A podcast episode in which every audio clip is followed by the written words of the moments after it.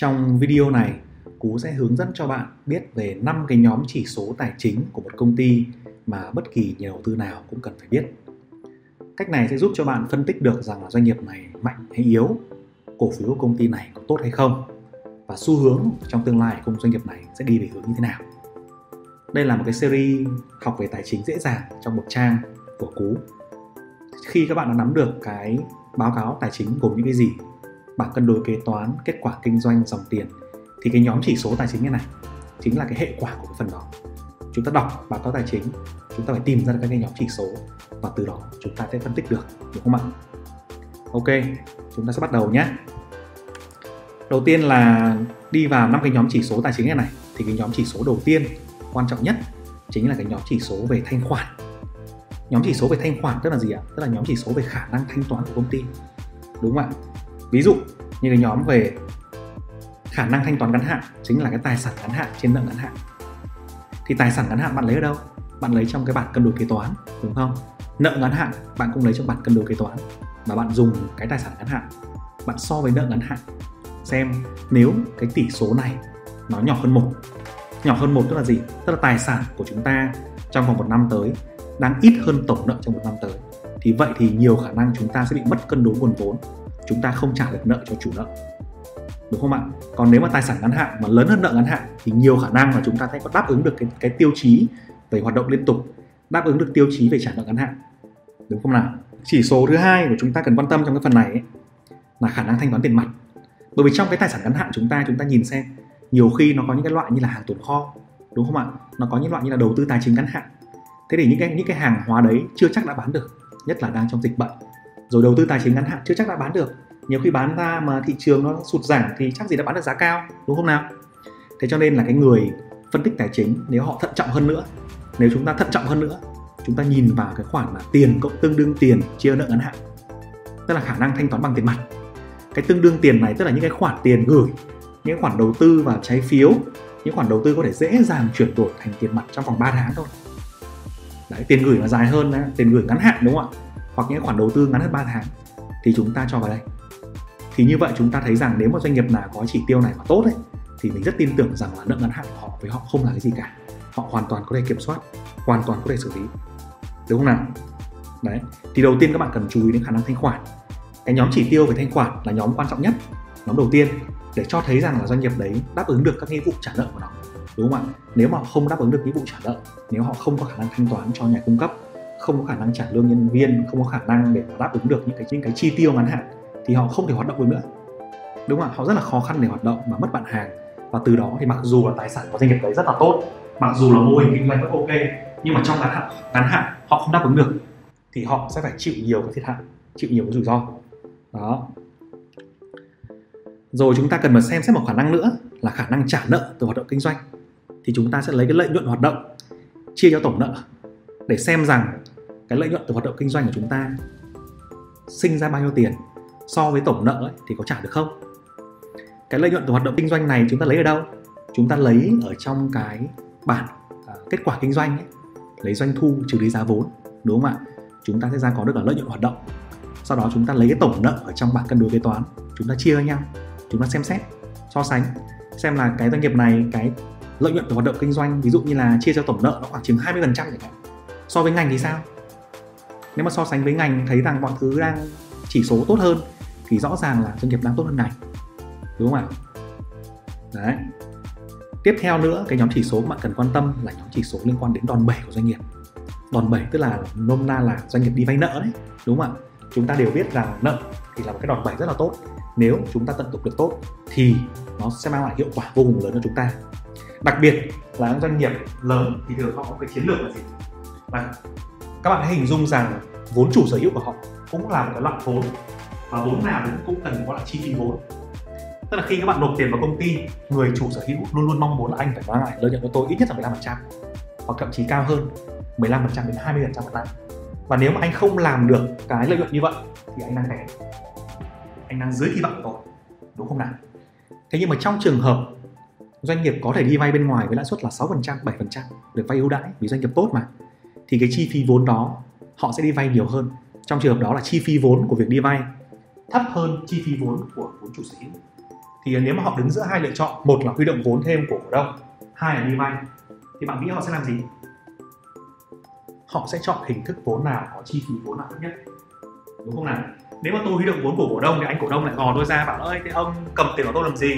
Một năm có sinh lời ra 20% không? Nếu mà không sinh lời thì đừng cầm tiền của tôi. Đúng chưa nào? Nhưng mà ngân hàng thì khác ngân hàng thấy doanh nghiệp của bạn tốt, sẵn sàng chia tiền ra cho bạn dùng với chi phí chỉ sáu trăm năm thì doanh nghiệp đó nhiều khả năng sẽ đi vay nợ. Đúng không ạ? Thế còn trường hợp ngược lại, nếu mà lãi suất của ngân hàng đang lên rất là cao, đến 15 16 phần trăm, trong khi vốn chủ sở hữu lại chỉ có kỳ vọng là 12 phần trăm, thì họ sẽ làm gì? Họ sẽ lại chọn cái hình thức vốn nào mà có cái chi phí vốn là thấp nhất, tức là vốn chủ sở hữu. Thì trường hợp này, họ sẽ huy động thêm vốn chủ sở hữu tức là đi phát hành thêm cổ phiếu, tăng vốn, đúng chưa ạ? thì các bạn hãy hình dung về cái nguyên lý đấy, cái nguyên tắc đấy. Họ sẽ so sánh cái chi phí vốn của hai hình thức là nợ và vốn chủ sở hữu để cân đối nhé. Trong cái phần đòn bẩy thì các bạn sẽ cần quan tâm đến một chỉ tiêu là là tổng nợ trên vốn chủ sở hữu. Tổng nợ ngắn hạn, tổng nợ dài hạn trên vốn chủ sở hữu. Để biết rằng ông này ông dùng đòn bẩy bao nhiêu lần. Thì cái này cũng tùy vào từng đặc thù của từng ngành. Ví dụ như ngành bất động sản có thể là 3 đến 4 lần hai lần, ba lần, bốn lần. Ví dụ ngành à, ngân hàng tài chính thì có thể là nhiều hơn.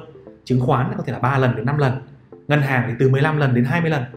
Bởi vì ngân hàng và chứng khoán là cái đặc thù, là dịch vụ tài chính.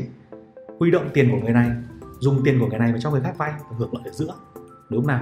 Theo ngành bất động sản thì họ phải đi vay nợ vì tài sản của họ đầu tư vào rất là lớn.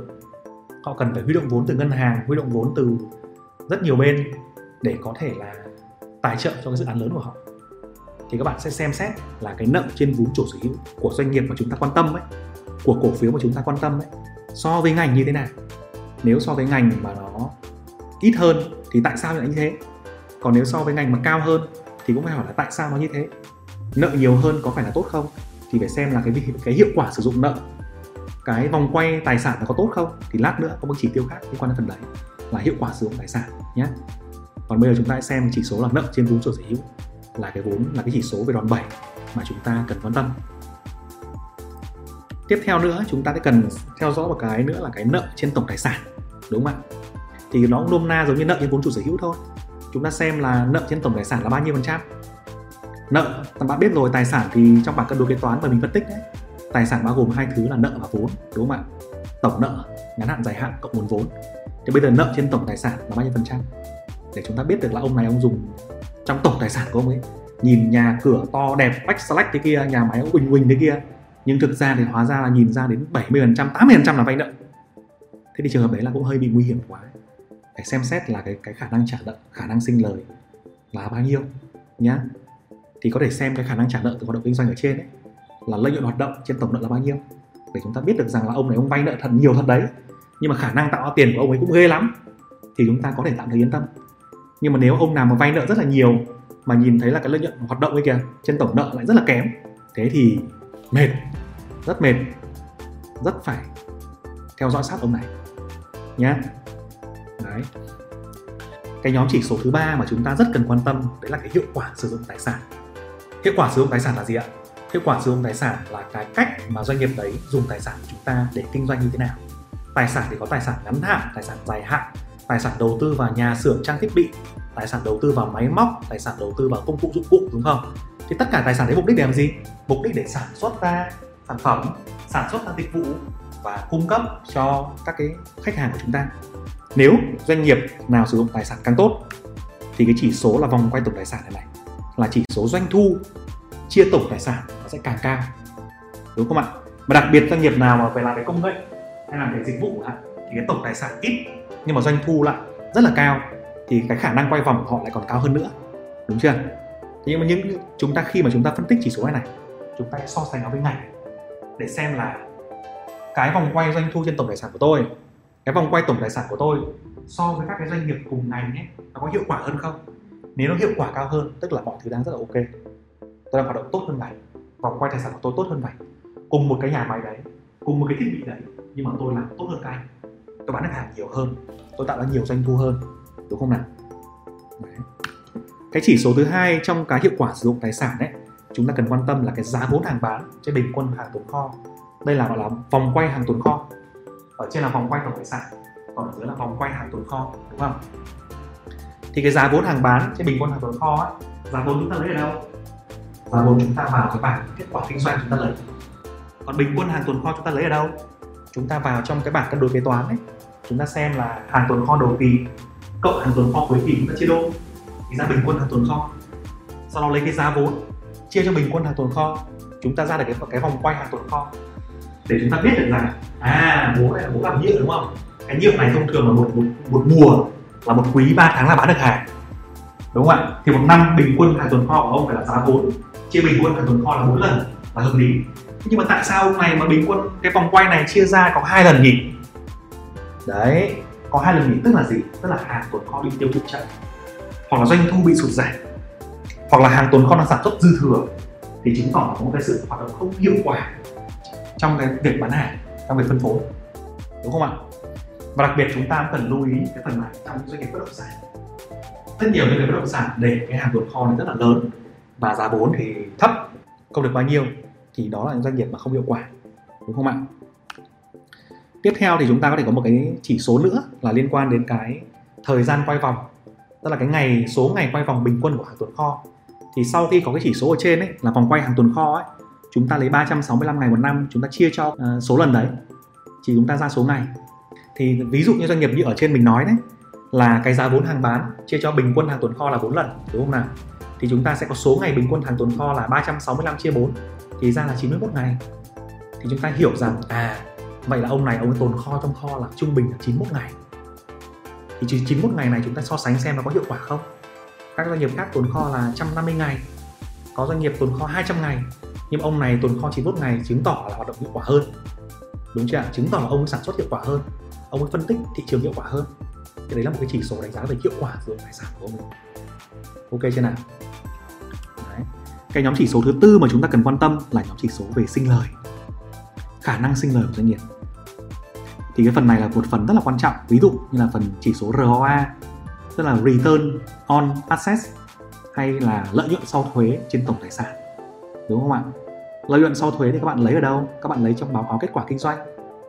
Cái dòng cuối cùng ấy, đấy. Còn tổng tài sản chúng ta lấy trong bản cân đối kế toán. Là tổng tài sản, đúng không?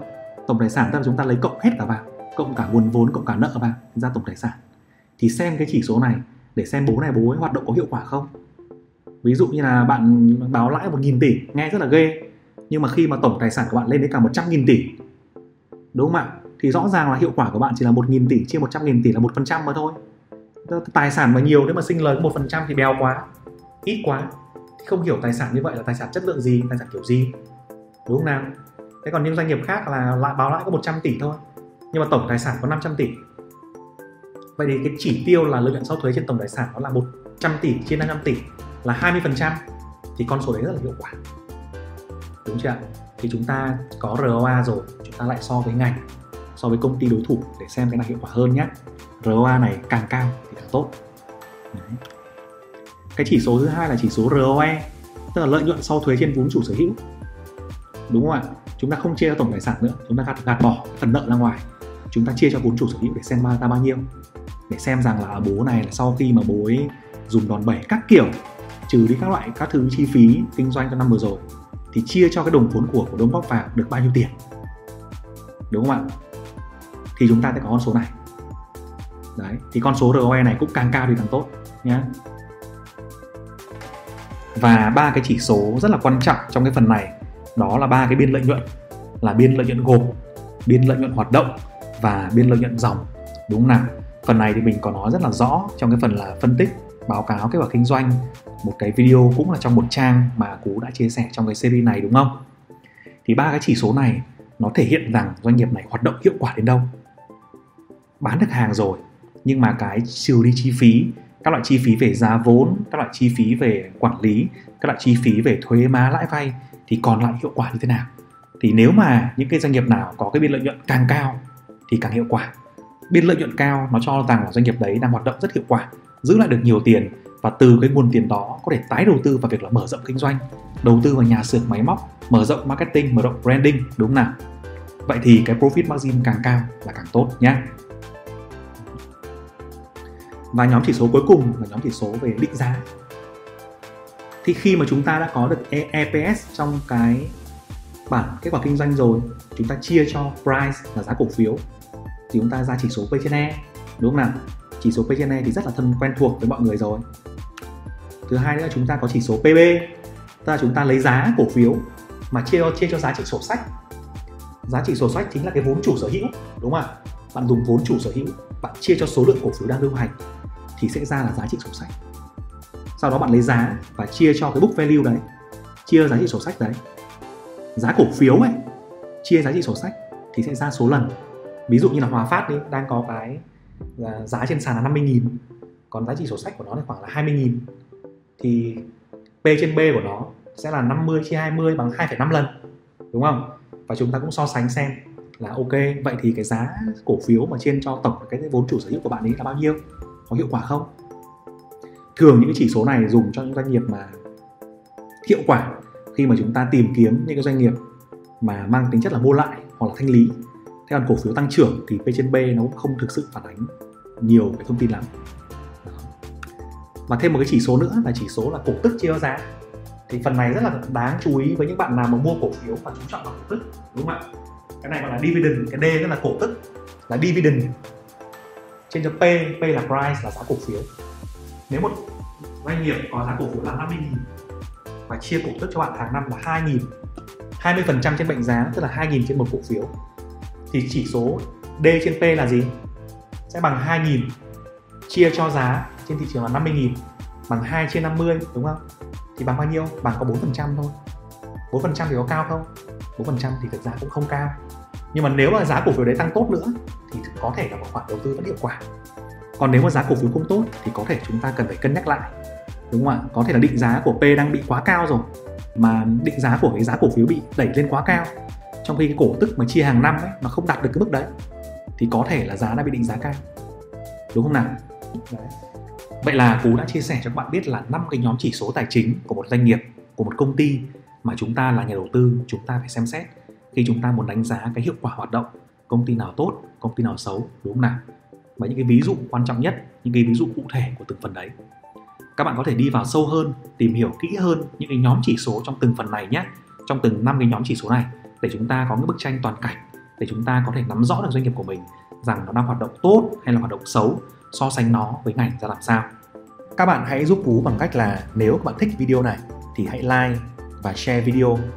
À, nếu các bạn không thích thì cũng đừng ngần ngại bằng cách là bấm vào dislike và để lại comment cho Cú biết là Cú sẽ nên điều chỉnh như thế nào để Cú làm video sau tốt hơn. Và bây giờ hãy nhớ subscribe và đăng ký kênh của Cú để không bỏ lỡ những video tốt hơn nhé. Xin chào và hẹn gặp lại.